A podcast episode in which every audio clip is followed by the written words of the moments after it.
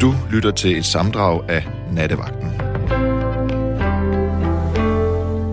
Da jeg gik i skole, og det var altså op i Hirtals, der tilbragte jeg endeløse timer uden for døren. Jeg tilbragte også endeløse timer inde på inspektørernes kontor. Det øh, var både på Hirtals skole fra først et 4. klasse, og så fra 5. til 10. klasse på en lille landsbyskole, efter at min familie var gået bankerot, og vi måtte flytte. De to skoleinspektører, de hed Andresen og Bonnet.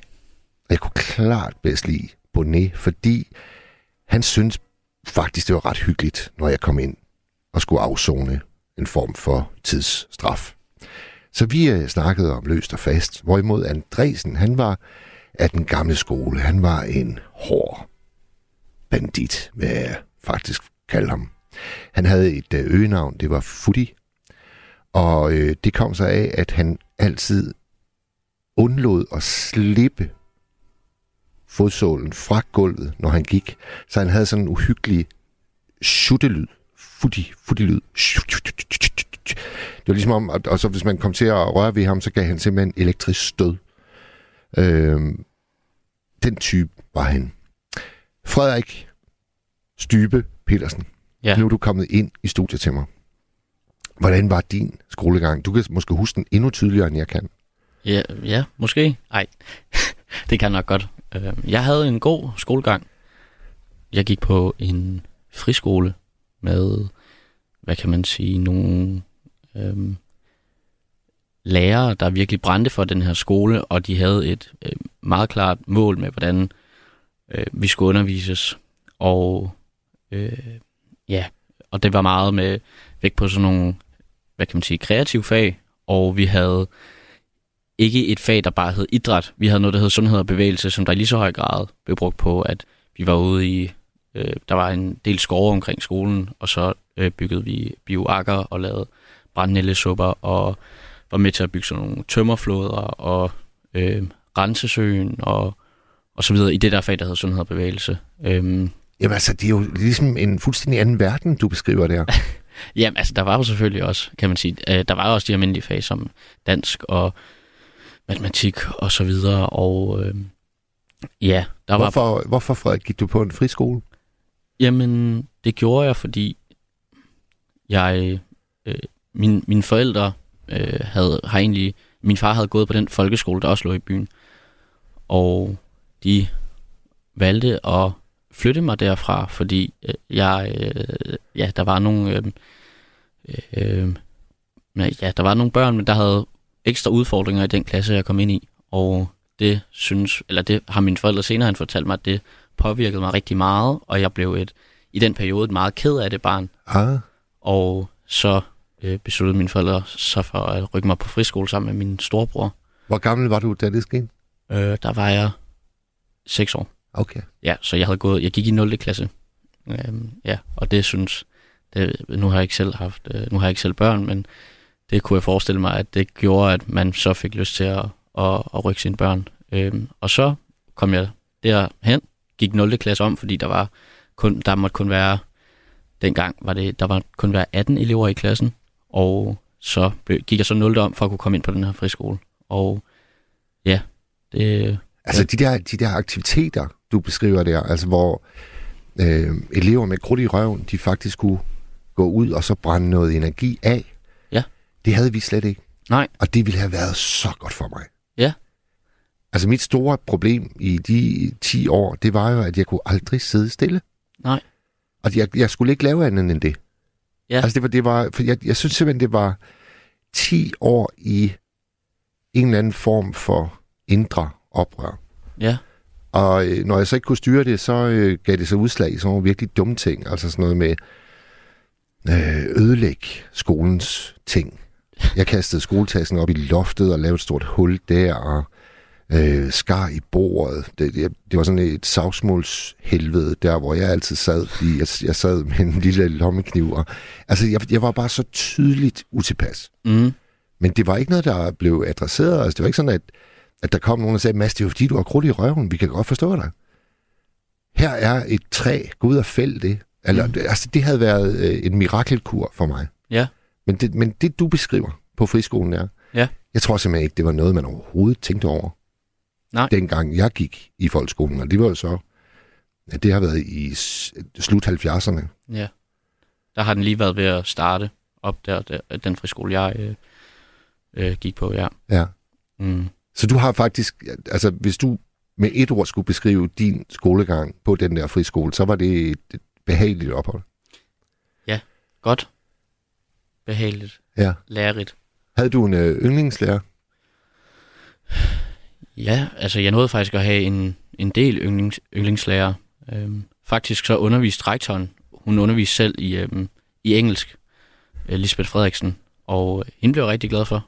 Og jeg kan huske, i de første klasser, så var det hendes mand, Stefan, som der underviste os også øh, mange af klasserne i det, der hed Sundhed og Bevægelse, fordi vi havde noget, der hed fortællerfag fra, fra vi gik i 0. til vi gik i 3. hvor vi hver dag fra kl. 12 til kl. 13 skulle sidde og høre historier fra den nordiske mytologi, og han kunne simpelthen fortælle det så, ja, indlevende og øh, blodigt, så øh, som skolebørn bare synes, det var rigtig fedt. Øh, og jeg tror, ja, de var, har nok været nogle af mine, øh, mine yndlingslærer, ja.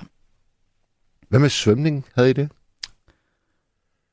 Nej, det havde, havde vi faktisk ikke. Så det var noget, I måtte lære i jeres fritid? Øhm, ja, jeg gik til svømning, men øh, jeg husker ikke som om, at vi havde øh, svømmeundervisning. Øh, det husker jeg i hvert fald ikke. Det oplevede jeg også som ren tortur. Altså, Okay. jeg var øh, vandskræk, som ind i helvede. Altså virkelig vandskræk. Ja. Og øh, hver øh, fredag, så skulle vi køre i bus ned til Hirtshals svømmehal. Og alt i mig vendte sig. Og det var lige fra de der... Øh, når man kom ind i under øh, bruseren der, så skulle man bruge sådan en, en svamp. Ja, Og det var sådan en, en, der var sådan en stor beholder. Så skulle man, man skulle altid tage en svamp.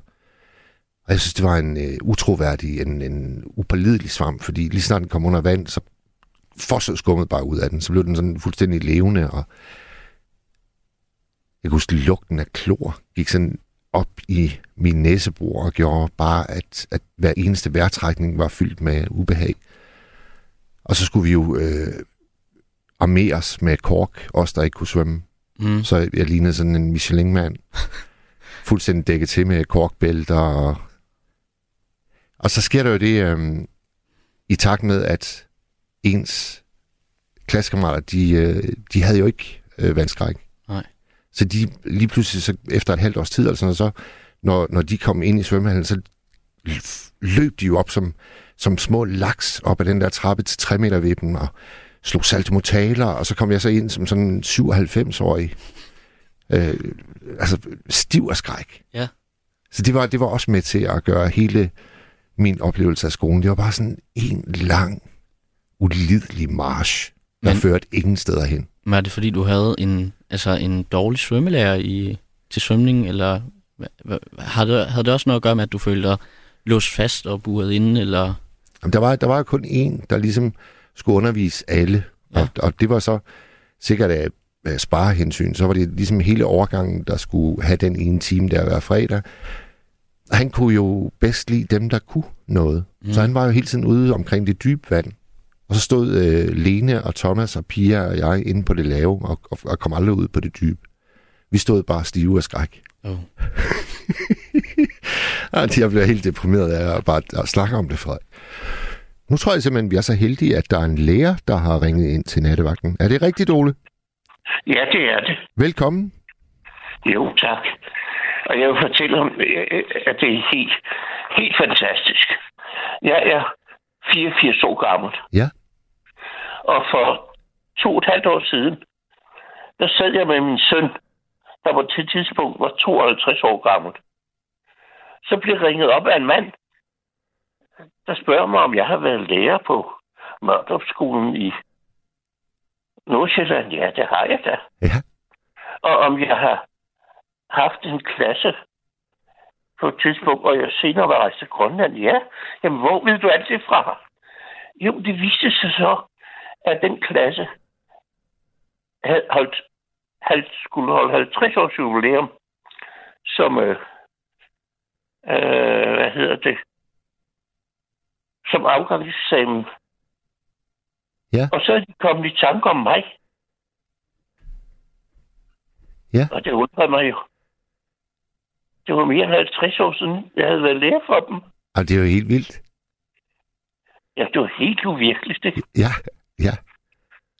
Jeg havde været på lejrskole med dem til Amanagø.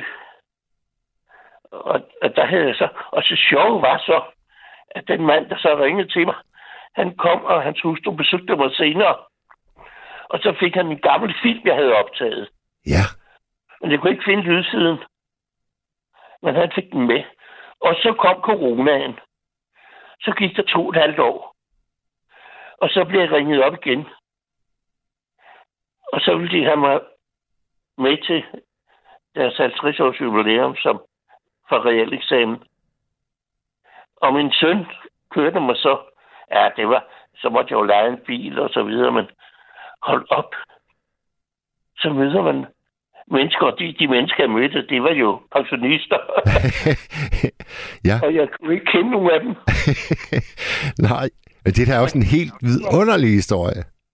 Og de kunne også huske, at nogle af dem havde været på, havde jo som ung øh, sejlet med en af dem, fortalt, at vi havde ligget på vejen i tog. Ja, det var den eneste gang, hvor jeg måtte ringe hjem og sige, nu kommer jeg ikke på skolen, fordi jeg, altså, det var tog, da vi lå på vejen, og så var det uforsvarligt at sejle. Ja. Men, øh, ja, men, så var jeg til det der. Så, og de kunne huske mig og fortælle, og jeg kunne ikke kende dem. Så viste de den film, som jeg ikke havde set, men som øh, den her mand havde fået for to år siden. Ja, altså den, hvor der ikke var lyd på. Ja, Ja. men så stod jeg, jamen det gjorde ikke noget, fordi de sagde så, åh, oh, det er dig og dig. Og så kunne jeg pludselig hen, kende nogle af de der 12-13-årige. Ja. Men de 65-årige, dem kendte jeg jo ikke. Ej, det må have været en fantastisk oplevelse. Jamen, det var helt fantastisk, ja. Ole, Ole, var du den eneste af de gamle lærere, der så var til stede? Ja, Så du fik al opmærksomheden på lærerfronten den aften?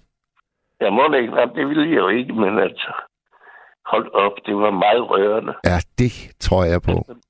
Som lærer, så, så vil man jo det bedste for folk. Ja. Og tænke folk 55 år efter pludselig kan huske en. Ja, det er rørende, ikke? Jo, det var det. Men jeg tror, jeg har jo en teori om, altså jeg er 52, Ole, og jeg har, jeg har alle de lærere, jeg har haft i, i virkelig klar erindring.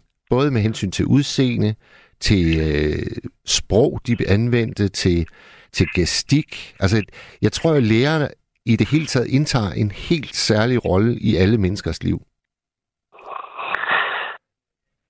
Ja. Ikke alle. Men nej, men det er rigtigt. Tænk, tænker man som lærer, man ved jo det bedste i verden. Ja. Og så, ej, jeg var dybt rørt over det. Det var jeg. Ole, hvad, hvad var din øh, favoritfag? Altså, hvad underviste du primært i? Åh oh, ja. Den klasse havde jeg i dansk. Og grunden til, at jeg rejste fra skolen, det var, at jeg havde haft dem i dansk fra 3. 4. op til 6. klasse. Jeg havde haft dem i 3-4 år. Og dengang så var undervist, altså når man var skolelærer, så kunne man føre dem videre til hver eksamen. Ja. Men for at være sikker på, at jeg gjorde det rigtigt, så havde jeg taget ekstra kursus på lærerhøjskolen i dansk. Ja. Og så var det jo dybt skuffende for mig, at skoleinspektøren ikke ville lade mig føre videre i realklassen. Og derfor opsagde jeg min stilling og flyttede til Grønland. Nå. Altså for så at være lærer deroppe, eller Og hvad? for så at være lærer på Grønland? Ja, ja. Og der var jeg så i 12 år. Og- Og jeg var gift, gift det år også, og mine børn er født deroppe. Og ja, sjovt nok, folk i Grønland, de husker mig også. Ja. Det er lige, hvor jeg har haft det op for mange, mange år siden. Nu er jeg ikke, jeg er ikke særlig god til Facebook, men der er altså ting, der står på Facebook, som omhandler mig. Der er hvad, siger du? Hvad var? Hvad, øh, det, det forstod jeg ikke det sidste, Ole. Jo, jeg var i Grønland Ja, ja. i 12 år. Blandt andet var der en, der viste en film, hvor han passede mine hunde. Jeg havde en hundeslæde op, jeg var der. Nå. Og så som en lille dreng, der passede han mine hunde. Det havde han så et billede af, hvor han kunne fodre dem. Og jeg havde opdrettet dem sådan, at de kunne gå hen. De jo ret vilde, så nogle grønlandske hunde. Men de kunne gå, gå hen og få en angmaset, altså et, en godbid. Ja. Når han gav dem navn, altså jeg kaldte, kaldte han navnet på hunden, så kom den, og så tog den den fisk. Okay, okay. Nej, men det, det, det skal man jo sige. Men, men det, med, det med Facebook, det var, det var, Ole, det med Facebook, det var det, jeg ikke forstod. Altså, tog, tog uh, dine tidligere grønlandske elever kontakt til dig på Facebook? Ja, men jeg, jeg er ikke særlig god til det der. Jeg har ikke rigtig forstand på det. Jo, der var så en, der ringede til mig, og der er så flere, der har skrevet lidt her. Ja. Også fordi de kan huske mig som Ole Angmaguk. Ole Angmaguk. Hvad Ja, det lyder godt. Det lyder skide godt. Ole, jeg, jeg vil gerne høre dig fortælle, hvordan øh, du kom frem til, at du skulle være lærer i tidernes morgen. Jeg vil gerne høre, hvordan du kom frem til... Lige et øjeblik. Ja. Jeg prøver at sætte lyden op. Kan du høre mig nu? Ja, men du går klart og tydeligt igennem, Ole. Hvad var det, du spurgte om? Jeg vil, jeg vil gerne høre dig fortælle, øh, hvordan du kom frem til, at du skulle være lærer i tidernes morgen. Åh. Ja, det ved jeg egentlig ikke. Nej? Jamen, som ung, der ville jeg... Jeg troede, det ville være... Jeg havde set idé om, at jeg ville være kemisk ingeniør. Men det blev jeg så ikke. Men så... Jamen, jeg blev så skolelærer og gik på Vordingborg Seminarium. Det var... Det var... Det var men det var, det, det var en rigtig hylde, jeg kom på. Ja.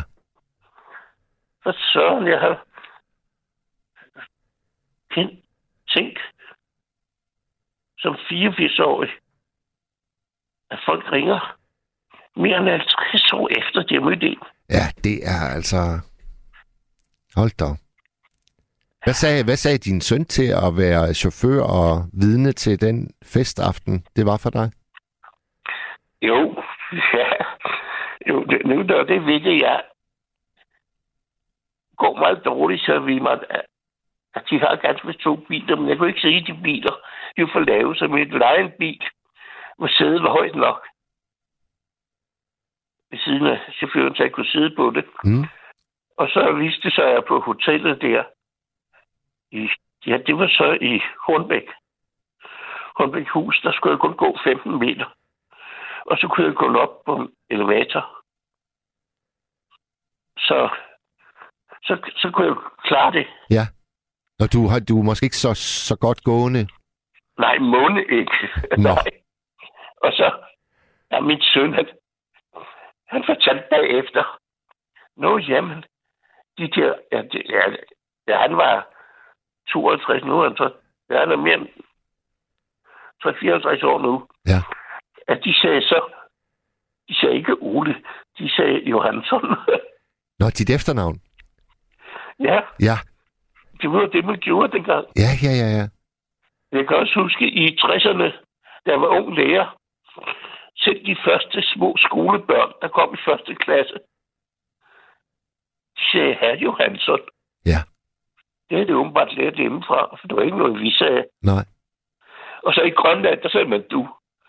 For de form findes ikke på grønlandsk. Nej. Er der, øh, er der stor forskel på at undervise i Danmark og undervise i Grønland? Ja, jeg skulle undervise på dansk. Selvfølgelig er der forskel. Men mennesker over hele verden er ens. Jamen, det er det, jeg gerne vil... Øh... Mennesker, der er dumme svin. Alle steder. Ja. Så det...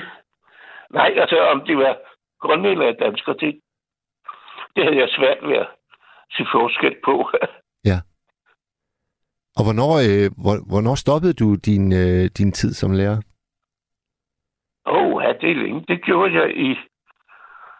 Uh, ja. Jeg var 61. Så det er en 23 år siden. Ja, Savner du det nogle gange? nej. Nej. Jo, jo. Altså det med at vide noget og kunne fortælle sjove ting. Men det, det gør jeg nogle gange alligevel. Ja, hvem er dit publikum så? Hvad? Hvem er dit publikum? Når du fortæller Nu, spændende ting. Er der for eksempel en, der kommer fra hjemmeplejen. Nå ja, selvfølgelig. Hendes mand er styrmand. Ja. Og min far var skibsfører, altså skibskaptajn. Mm. Og jeg ved en masse om øh, søfolk. Øh, hvad er styrbord? Hvor kommer det fra? Hallo? Ja, Hvor er styrbord? Mm. Mm. Interesserer det? Jamen alt, hvad du fortæller, Ole, interesserer os. Styrbord, øh, det er egentlig oldnordisk. Ja. Og det sprog, der er nærmest på oldnordisk i dag, det er islandsk. Og vores styrbord, et bord, findes på islandsk og på gammelt øh, oldnordisk. B-U-R og T-H, eller B-U-R og så D, men streg over. Det betyder planke eller bræt. Ja. Og ordet styrbord, det stammer fra vikingetiden, hvor vikingskibene ikke havde ror. De havde en styreover. Den sad i højre side af skibet. Derfor hed det styrbord. Styrplanken. Ja, ja. Og manden, der styrede, han stod med bag til bagbord.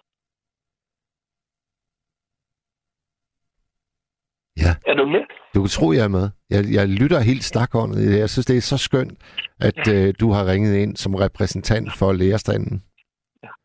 Og så vikingerne kom også til England. Og på engelsk hedder det stadigvæk starboard. Ja. Men bagbord på engelsk, det hedder port. Port er det samme ord som havn. Ja, lige præcis. Og et vikingskib kunne ikke ligge med styreovnen ind mod havnesiden, hvis der var bølger. Så ville den blive slået i stykker. Ja, Er du med på? Jamen, ja vi, vi er helt med. Og vikingerne kom jo også til Frankrig. Det var for øvrigt sådan, at øh, der var en fransk høvding, der fik ansat en, en viking. Nå. Han blev, fik, en, fik ham giftet med sin søster, med sin datter. Så kunne han holde vikingerne væk. Og på fransk, der hedder det stadigvæk babord. Men styrbord, det hedder tribord på Ja. fransk. Ja, ja. Men franskmændene kan ikke sige ST. Nej. Er det ikke sjovt? Jo, jo, jo. Det er det, er det Ole. Ole, øh, min, ja, altså, du får mig til at tænke på min farfar. Han var, han var jo også en, øh, en, en fortæller af, af Guds nåde, og han sad på øh, plejehjemmet Lyngården i Hirtshals, indtil han var 92, og fortalte historier. Ja. Jeg spekulerer på, hvor, hvor, hvor er du henne lige nu? Er, du- er du i eget hjem, eller? Jeg er, jeg er hjemme i en lille lejlighed i Sønderborg. Og bor du alene, eller? Ja, og jeg har en herlig søn og børnebørn der. Okay. Men er der andet, du vil høre? Nej, men jeg kunne bare godt tænke mig at vide, sådan en helt almindelig dag, når du har lyst til at fortælle, som jeg helt tydeligt kan mærke, at du har. Hvem, hvem fortæller du så til? Ringer du så til nogen, eller? Nej. Jo, der kommer nogen. Jeg fortæller dig en fra hjemmeplejen. Ja. Hendes mand er styrmand. Han interesserer sig for det. Han ved det der. Så Ja. noget som øh, Shanghai. Men han er, han er vel ikke med konen på arbejde, så, så hvordan har du kommet... Han, han, han, nej, hun taler med ham om aftenen. Nå, okay. Ja, det er jo herligt. Så, så snakker du med hende, og så giver hun det videre til manden, som Ja, deler ja, din... han morer sig. For han ved en masse om søfart. Men det kan alligevel fortælle ham noget. Det synes jeg er en skøn ordning. Jamen, Shanghai, eller har du tid? Ja, ja, ja, for søren, Ole. Øh, Shanghai, eller hvad kalder man et enkelt dårligt skib? Det ved jeg ikke. En skibsholder. Ja, ja. Kender du det, det ord? Ja, fordi jeg har boet på en vej i London, der hed Plimsoll Road. Ved du, hvor det stammer fra? Nej, men jeg tror ikke, det er sådan et positivt ord, vel? Nej, plimsoller er et dårligt og læk og dårligt skib. Ja, det er det. Det var også en søllegade. Vi skal tilbage i 1800-tallet. Lidt før 1850. Ja. Der var det moderne i England at lave te-salonger. Altså salonger, hvor folk drak te.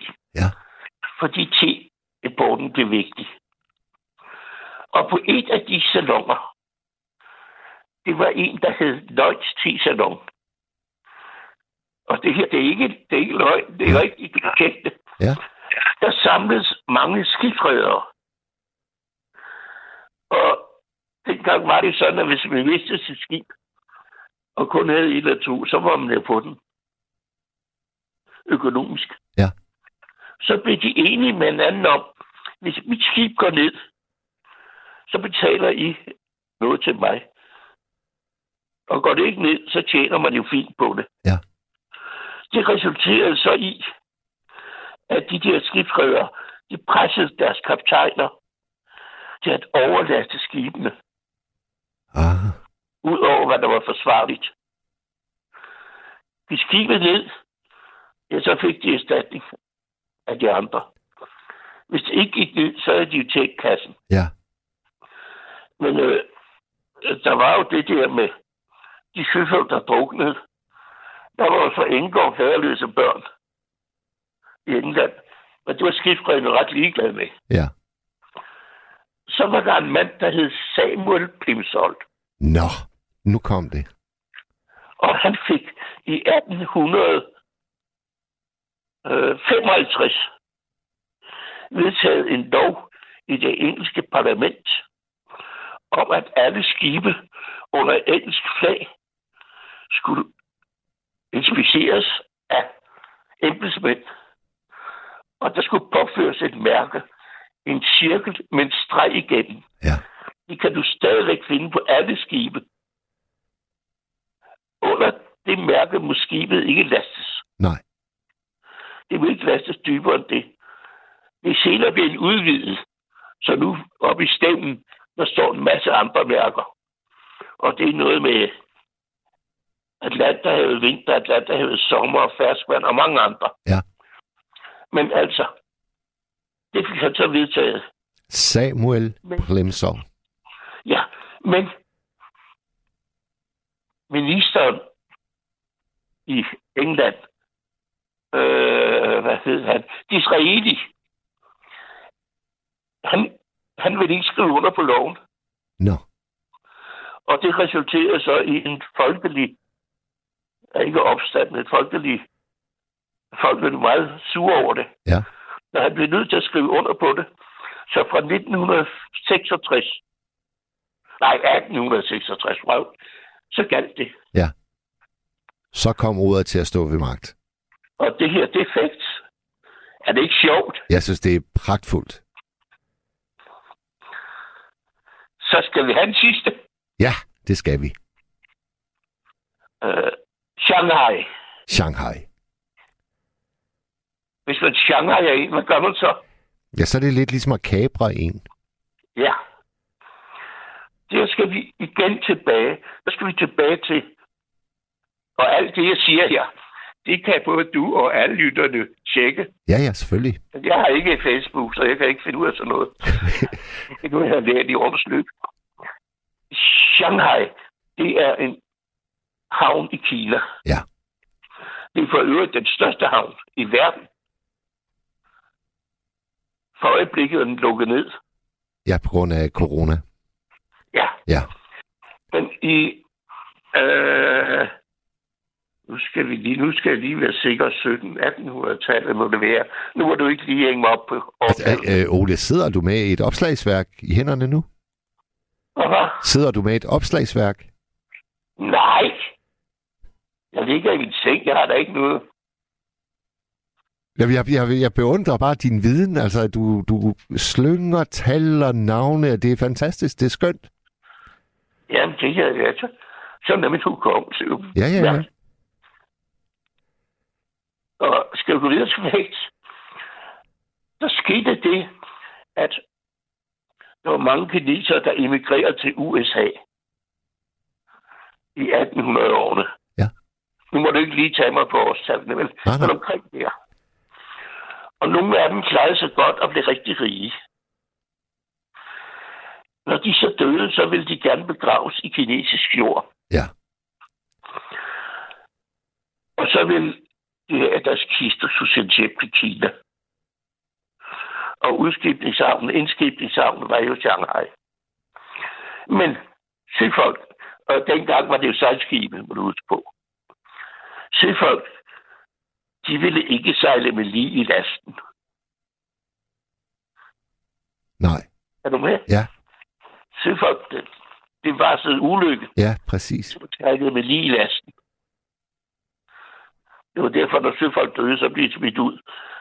Men altså, de Og det var, også, øh, det var også derfor, at pirater, hvis de havde en skat, de skulle gemme, så kunne de finde på at gemme skatten under et begravet menneske. Fordi så vidste de, at så ville der ikke være nogen, der turer at grave videre, når de kom ned til skelettet. Nå, det vidste jeg ikke. Hold op, så kan du lære mig noget. jeg så det i, i en dokumentarfilm her i dag, så det, det er ikke noget, jeg vist, det er ikke noget, jeg vist særlig længe, Ole. Men fortsæt endelig. Shanghai. Hvad sagde du? Du fortsætter. Shanghai. Ja. Jo. Øh, søfolkene ville så ikke sejle med lige lasten. Nej. Men øh, man skulle have søfolk. Og så var der nogle af de der folk, der skulle ansætte søfolkene. De ville gerne have dem til at skrive under på, at de tog med på en tur. Øh, Det var de ikke meget for søfolkene. Men nogle gange de der svindlere, de drak jo søfolkene høne fulde. Og når så var rigtig fulde, så fik de dem smidt ned ombord, lige før skibet skulle afsejle. Ja. Og når de så vågnede op, og skibet var i søen, så var der ikke noget at gøre. Der var kun en ombord, det var kaptajnen, der havde magt. Og så var de nødt til at Føje sig. tage med på turen. Ja. Derfor kommer ordet Shanghai. Ja, det er et godt ord. Ja, det stammer derfra. Ja. Ja, det er lidt sjovt. Jo, det er det. Og det er meget præcist, jo faktisk. Det giver virkelig god mening. Hvad? Det giver virkelig god mening også. Det er, det er et præcist ord. Jo, jo, jo, men det... Jamen altså, jeg er jo ikke en, der sådan digter historier. Nej, det tror jeg nu også, du vil være god til, Ole. Velkommen til at tjekke det. Ole, jeg vil sige uh, formidabelt mange tak, fordi du ringede ind. Ja, og, og jamen, altså, jeg synes jo, at det ikke er helt fantastisk, at man som lærer åbenbart alligevel har betydet så meget for folk, at de kan huske en 50 år efter. Jo, det er en kæmpe gave, du har fået der. Nå, ja, Og det er en kæmpe gave, du har givet som det om Ja. jeg har. Det, det, er, det, det er jo det, det er et vidnesbyrd om. Det er ikke et sekund i tvivl om, Ole. Ja, det er ikke, jeg ikke at høre på ros.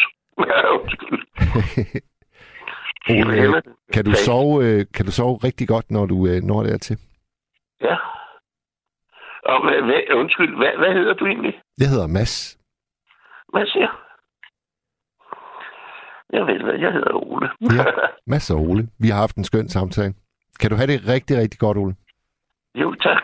Og jeg håber, at jeg har fået nogen til at... For, for jeg, jeg er jo ikke... Jeg er ikke nogen medieluder. Jeg har selv lavet radio, både i Grønland og tv i Grønland, så det er ikke for det. Det er bare... Jeg synes, det er sjovt. Du har været en ren fornøjelse. Jo, i lige måde. Hej, hej. Hej hej. Ja, det var Ole. Sikke en fortælling. Nu øh, skal vi tale med Elisabeth. Hej. Hej. Velkommen til programmet. Ja. Tak for det. Først vil jeg da sige tak for de sidste lytter, jeg hørte til. Det var rigtig spændende. Ja, det synes jeg også. Hvad har du på hjerte, Elisabeth? Ja, jeg har haft en spændende, spændende skolegang. Øhm, jeg hedder egentlig Elisabeth Kate. Ja. Og jeg blev meget grebet af hjertet, da du spillede den her musik med Kate Bush. Ja. Øhm, og, og hvad hedder det? Øhm, jeg har noget familie i England, hvor at noget af vores familie har været på de skrå brædder og været skuespillere. Ja. Så der har været lidt symmetri med, at øh, noget af det, Kate Bush musik har spillet, at det var relateret til øh, vores egen familie i Danmark, som har været musikere og kunstnere. Ja. Så blev meget berørt. Men øh, jeg var i en situation, hvor jeg gik i en skole i Gentofte, som var politisk neutral. Det vil sige, at der var både meget stærkt venstreorienteret og det modsatte, de blå øh, danskere. I en meget spændende skole, øh, hvor der var stor mangfoldighed og pluralisme. Mm. Og da jeg startede i skolen, var jeg, hvad hedder det, viderebegærlig og meget, meget dygtig.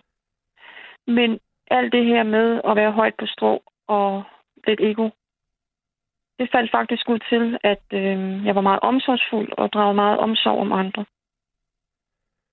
Og en del af min skole var der åbenhed for, at udviklingshemmede kunne komme ind. Og på et tidspunkt øh, var der sådan spastikere og nogle ting af, af, af, af altså krævende opgaver. Ja. Hvor, hvor, hvor det, jeg mener med ting, det er, at der ligesom var nogle pædagogiske færdigheder, som vi som børn og unge fik lov til at tilegne os, øh, selvom vi kun gik i skole fra, fra 1. til, til 10. klasse. Mm. Og øh, da jeg så spillede meget musik, relateret til meget inspireret blandt andet Kate Bush, øh, så fik jeg en musiker og underviser fra Prinsens Livregiment. Nå. Og øh, han startede et messing op på skolen, hvor jeg spillede tenorperson. Og hele skolen havde forskellige elever, der pludselig startede med at spille, og så sad vi lige pludselig som et Disney juleorkester og spillede fuld af, af, af blæsermusik. Og det var simpelthen så fantastisk. Det tror jeg på. Og den her sådan, øh, lærer fra Prinsens Livregiment, en herr Leo, Mm. hans far var oberst. Og han havde den her baggrund med, at hans far var oberst. Og han havde altid brokket sig over, at han skulle være i kæfteri retning fra sin baggrund. Så han var faktisk glad for at komme på den her skole, hvor der var så meget åbenhed og en del venstreorienteret. Ja, ja. Så vi faldt jo i hak med hinanden. Ja. Og øhm, udviklingen tog så, at, øhm, at, at, at, hvad hedder det, øhm, at jeg selvfølgelig blev forsøgt at blive musiker. Og jeg kunne jo selvfølgelig ikke lade være med at gribe om mig med mange ting, så der var også mange udfordringer i det. Men en af de skæbnesvanger dramatiske ting, jeg erfarede, det var lidt op i 1986, hvor at den her frygtelige ulykke over i Ukraine skete. Tjernobyl. Med Tjernobyl. Ja. Og vi fik en rigtig, rigtig god undervisning af en lærer, vi havde, der hed Herr Hansen. Nu vil jeg heller ikke sige for mange navne, men det var simpelthen verdens bedste lærer, vi havde. Og mange i min klasse har tidligere, eller senere hen, sagt, at de havde simpelthen en faderrolle i, i vores klasselærer. Og indtil for to år siden havde jeg stadigvæk venner fra klassen, jeg lige kommunikerede lidt med, som øh, var gået videre med selv at blive lærer på den skole. Simpelthen, fordi de var så inspireret af sin, deres egen lærer. Ja. Men øh, samtidig med det, så havde jeg en barndom, hvor min mor hun spillede øh, klassisk musik. Så hele min barndom, der kom jeg i noget, der hed Amatørsymfonikerne. Øh, som var inde i København. Ja. Og øh, jeg gik rundt med sådan en lille pige med det lange, lyse hår. Og lyttede til musikken. Øh, jeg var meget frisk på at gå blandt de voksne, og lige så snart, at jeg havde fri og var hjemme, så var jeg så sandelig ude og lege med alle vennerne og kammeraterne. Men jeg kunne også godt sætte mig ned i ro og lytte til de voksne. Og det var en fantastisk tid, når jeg var hen og høre min mors musik. Ja. Og, øhm, og høre det her symfoniorkester. Og på et tidspunkt, så satte jeg mig bare ned ved klaveret. Så kunne jeg spille. Og lige pludselig så lavede jeg en koncert på et sommerskoleophold. Ja. Uden, uden nogens læring. Og så blev jeg headhunted af en musiker, og så gik jeg til klaver. Og min mor, hun var ikke særlig glad for det. Hun ville hellere have, at jeg skulle passe mine bøger og min lærdom. Så til trods for, at hun selv spillede musik, så var det ikke meningen, at jeg skulle gøre det. Hvorfor ikke, tror du? Det havde været hårdt. Ja. Hun havde hele sin øh, ungdom spillet violin og gået på Frederiksberg Gymnasium. Hvor, hvor at, øh, at øh, Måns Lykketoft blandt også gået. Og hvor der nok også var en meget stor mangfoldighed og en åbenhed for, at, at bredere udvikling i gymnasiet med musik og kultur, det kunne, kunne øjne sig. Og på den måde så øh, kan min mor forberedt, at hun skulle være violinist, og, og havde ligesom planlagt det. Hun havde spillet siden fra fire års alderen, og hun havde øh, fået lov til at få en lille artikel i Berlingske Tidene på et tidspunkt om sin musik. Øh, så da virkeligheden trådte frem efter gymnasiet og den store konkurrence og det benhårde liv som musiker, der, der knækkede hun desværre sammen. Ja. Og det sker altså for en del musikere, at det bliver for hårdt. Så du tror faktisk, at hun ønskede at skåne dig? Ja.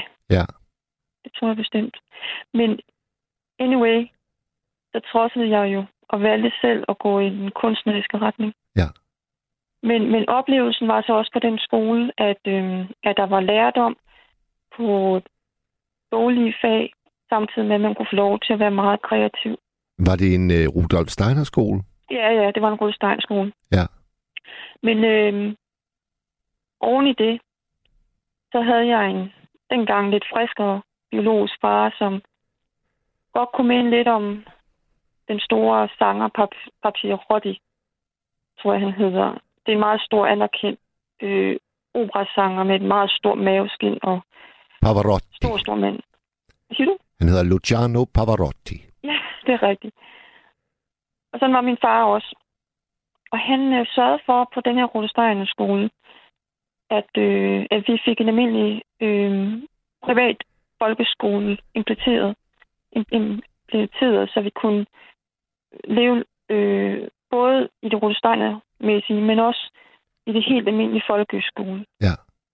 Så vi havde diskoteker og reklamer og alt det her 80'er mode øh, indenover.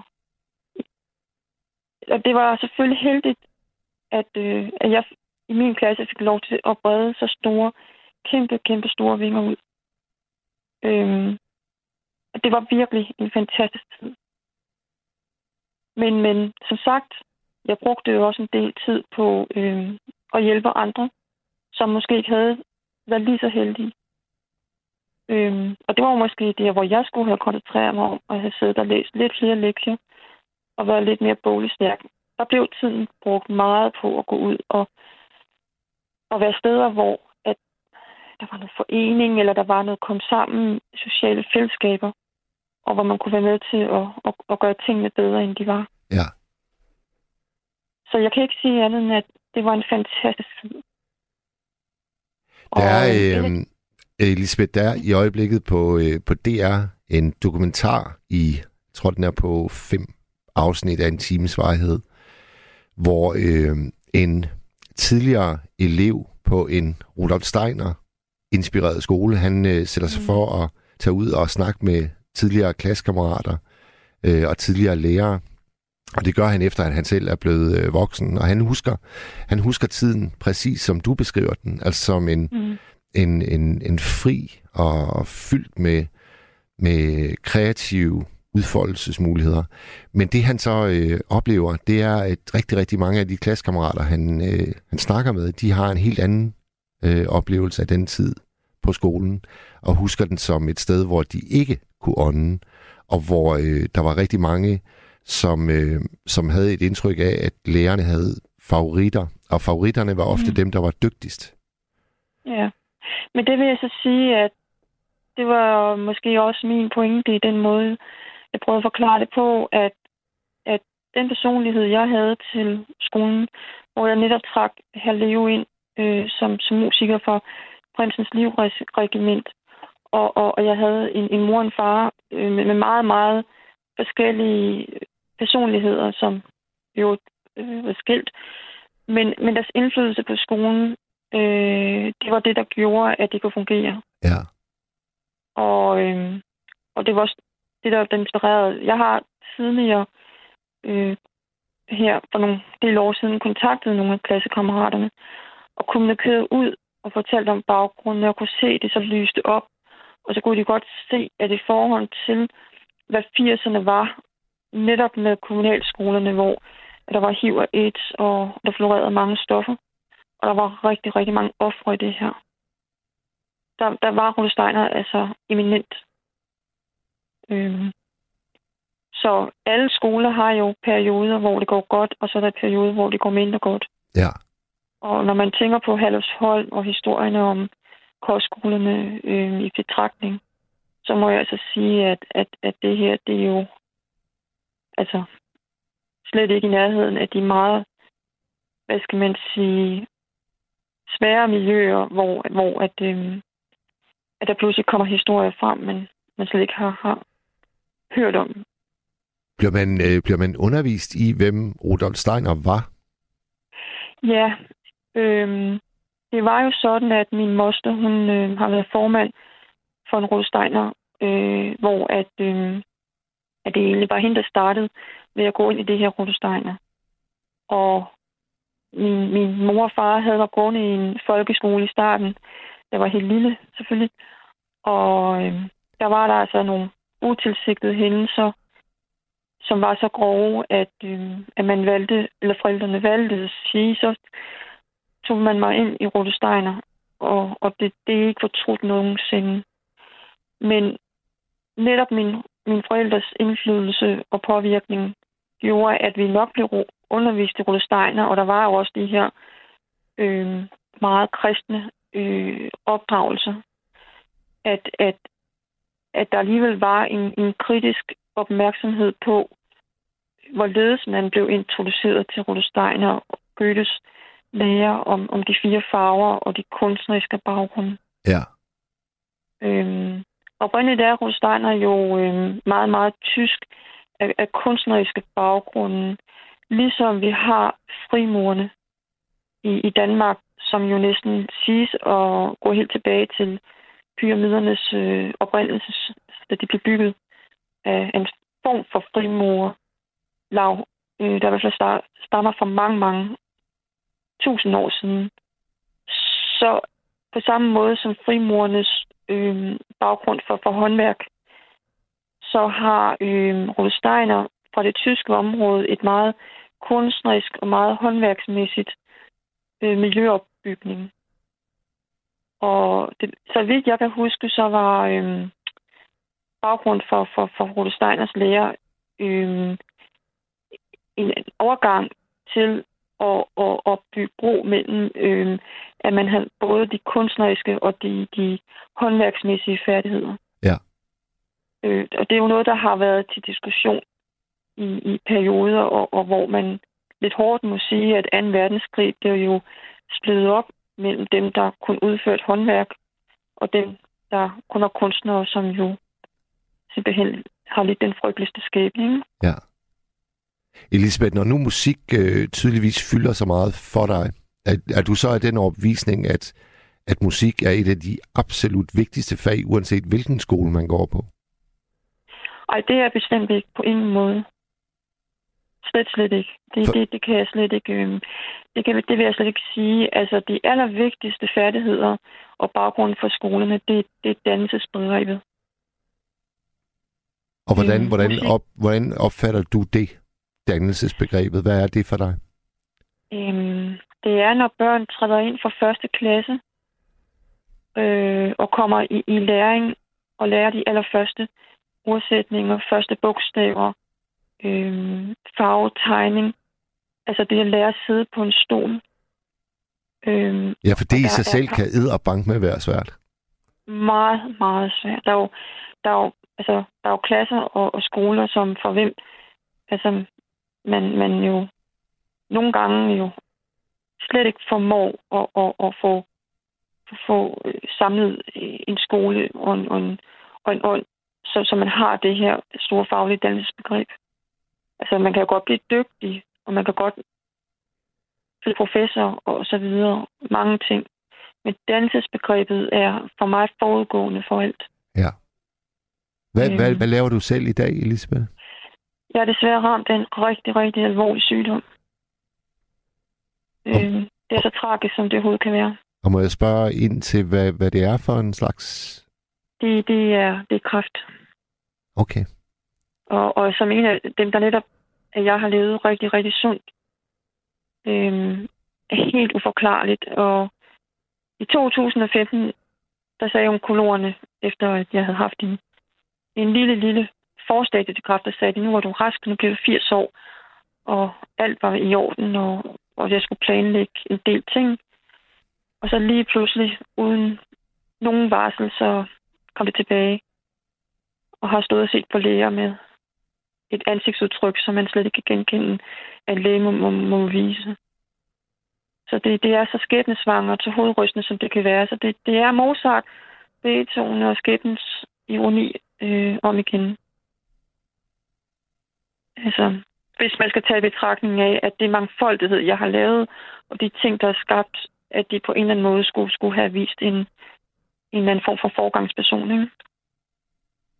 Så det, jeg kæmper nu alt, hvad jeg kan. Ja. Men der er sådan lige sket nogle ting, hvor lige pludselig så er de hvide blodlemmer pludselig faldet. Så øh, at sepsis, altså blodforgiftning og meget lave blodplader og sådan noget, lige pludselig i løbet af en måned øh, har ændret sig dramatisk. Så øh, vi kæmper lige nu og håber på, at, at, at lægerne er stærke nok til, at de kan rette det op. Det håber Så- jeg fandme vil lykkes. Men altså, med hensyn til musikken, der vil jeg så sige, at udover at jeg havde amatørsymfonikerne som barn, og, og, og havde den indfaldsvinkel, at jeg kunne sætte mig ned på en stol og koncentrere mig allerede, da jeg måske var 6-7 år, øh, hvor min mor hun tog mig med og slet ikke havde forventet, at jeg kunne forholde mig i ro. Så øh, kom jeg også på øh, noget gymnasium og noget folkeskole øh, ved siden af Rulle Steiner og, og havde en, en, en, en, en mangfoldighed, altså et eventyr. Altså Af indtryk. helt fantastisk, helt fantastisk. Og øhm, jeg begræder, at, at skæbens ironi øh, har slået så hårdt ned i dag. Ja. Det, det er så, så modbydeligt hårdt, som det kan være. Så man får jo lyst til at, at, at, at bryde dannelsesbegrebet og kontakte Kina og, og andre lande som Rusland for bare at høre, om de har forskning og medicin, der lige præcis kunne redde livet. Så de store dilemmaer, de, de er på spil. Ja. I, i, i, i, også i forhold til dannelsesbegrebet for, hvad, hvad gør man? Vil man overleve, og hvor, hvor høj en pris vil man betale? Ja. Jeg sidder og tænker meget på elever og, og unge i dag. Hvis jeg tager kontakt til Kina, hvis jeg tager kontakt til Rusland, for at høre, har I læger, har I medicin, der kunne redde mit liv? Jamen, hvilken åbenhed og i forhold til, hvad, hvad, hvad, hvad skal de så have til, til gengæld for det, hvis de, hvis de kræver en, en, en gengældelse, og har det så en konsekvens? Så, men, men jeg vil lige sige en ting omkring øh, Ole Steiner, at noget af det mest fantastiske, som jeg oplever op til Rulle Steiner, det er især julens tid. Ja. Øhm, der blev lavet nogle meget smukke arrangementer, hvor man pynter op med græn, og så får hver elev et lys i hånden, og får et ansvar at skulle gå i en lang øh, sti af, af græn, øh, altså en stigræn, hvis man kan kalde det for det, i, øh, i, i et øh, stort, stort, øh, meget smukt øh, koncertrum. Og øh, man skal bære det her lys, uden at det må gå ud. Og så sætter man det og beder en bøn, uanset hvilken religion det er. Ja. Og det gør hver elev i alle årene op til jul. Og det er uanset, om man er stor eller lille. Fint. Og alle får lov til at se, til, at se hvad skal man sige, efter, efter, efterfølgende at se øh, altså hinandens besøg af de lys, der er kommet. Ja. Og så er det morgensangen. Øh, især morgensangen, hvor at, øh, at man mødes om morgenen og synger salmer, eller sange for, for folke, hvad hedder det, hvad hedder det, øh, den åbne sangbog for folkeskolen. Øh, det er også noget, der har en betydning. Elisabeth, hvis nu der sidder nogle, øh, nogle forældre og lytter med, og de øh, står foran et skolevalg, hvilke, ja. hvilke slags barn vil du sige egner sig særligt til at komme på Rudolf Steiner skoler? Kan man sige noget det svært, generelt? Det er svært for mig. Det er svært for mig. Skæbnes ironi var, at øh, da jeg gik på Rudolf Steiner og havde den, den, den flotte øh, beskrivelse af, af, af tingene, øh, der, der blev jeg grebet af, af elever, som, øh, som ville mig det ondt udefra. Øh, jeg havde en, en kammerat, der hed Claus, øh, som blev snatsfolket i mig, og som lige præcis gik i, øh, i en folkeskole, og hvor der var mange store besparelser. Og han, han, han tikkede simpelthen om at blive ven for at, at, at, at få varme sjælen, fordi at, at, at alt i hans liv var, var, var meget modbydeligt. Og, øhm, og, og, og, og, hvad hedder det, han var for langt væk til, at jeg kunne, kunne nå ham. Og det endte ud med, at han troede med selvmord og frygtelige ting. Så i næsten fire og et halvt år, øh, når jeg skulle til skole, øh, havde jeg store problemer med at, at komme sikkert til skolen om morgenen. Altså fordi han fulgte efter dig, eller? Ja, der var en periode, hvor, hvor han fulgte efter mig. Altså også bare, det var utryg. Og det vil sige, at der er mange forskellige udfordringer i forhold til, hvilken elev man er. Øh, og jeg har også haft andre elever, eller andre kammerater. Altså en, en frygtelig tragedie med en pige, der var adopteret, og hvor begge forældre, hvad hedder det, øh, blev skilte som adoptivforældre, og pigen e-, ender med at have en forælder, der er en stedfader, som slet ikke har haft noget med adoptionen at gøre. Og hvor hun altså ender med at komme ud i prostitution som 16-årig og, og så videre. Jeg prøver at hjælpe hende. Men jeg bliver selv trukket ind i nogle, nogle store problemer, og, og, og hvad hedder det, øh, og når så selvfølgelig at komme ud af det. Og de typer af elever, som har så svære udfordringer med samfundet, øh, det er ikke bare sådan at sige, at, at det måske er en rådsteiner, som bare er lys og glans, og så bliver man reddet. Øh, Rådsteiner har meget at gøre med, at forældrene skal stå stærke at have indflydelse på skolen, det er et af kravene for at kunne gå på en Rosteiner.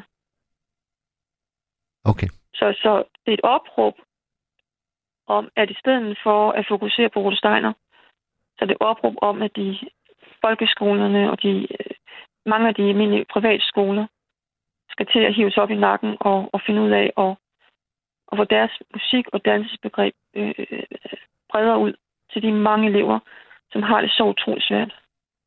Godt.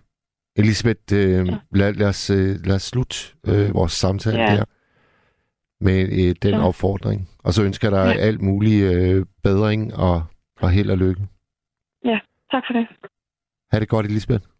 Tak. Hej. Hej. hej. Ja, vi kommer øh, godt nok ud i alle kroge af, af følelserne i nat, må jeg sige. Øh, Orm Nakke Piv Pivsmand skriver, alle mine tanker er hos hende. Hvorfor er det altid de bedste og sødeste og kærligste, der skal blive alvorligt syge først. Kys og kærlighed fra Ormen, Akapiv Pivsmand.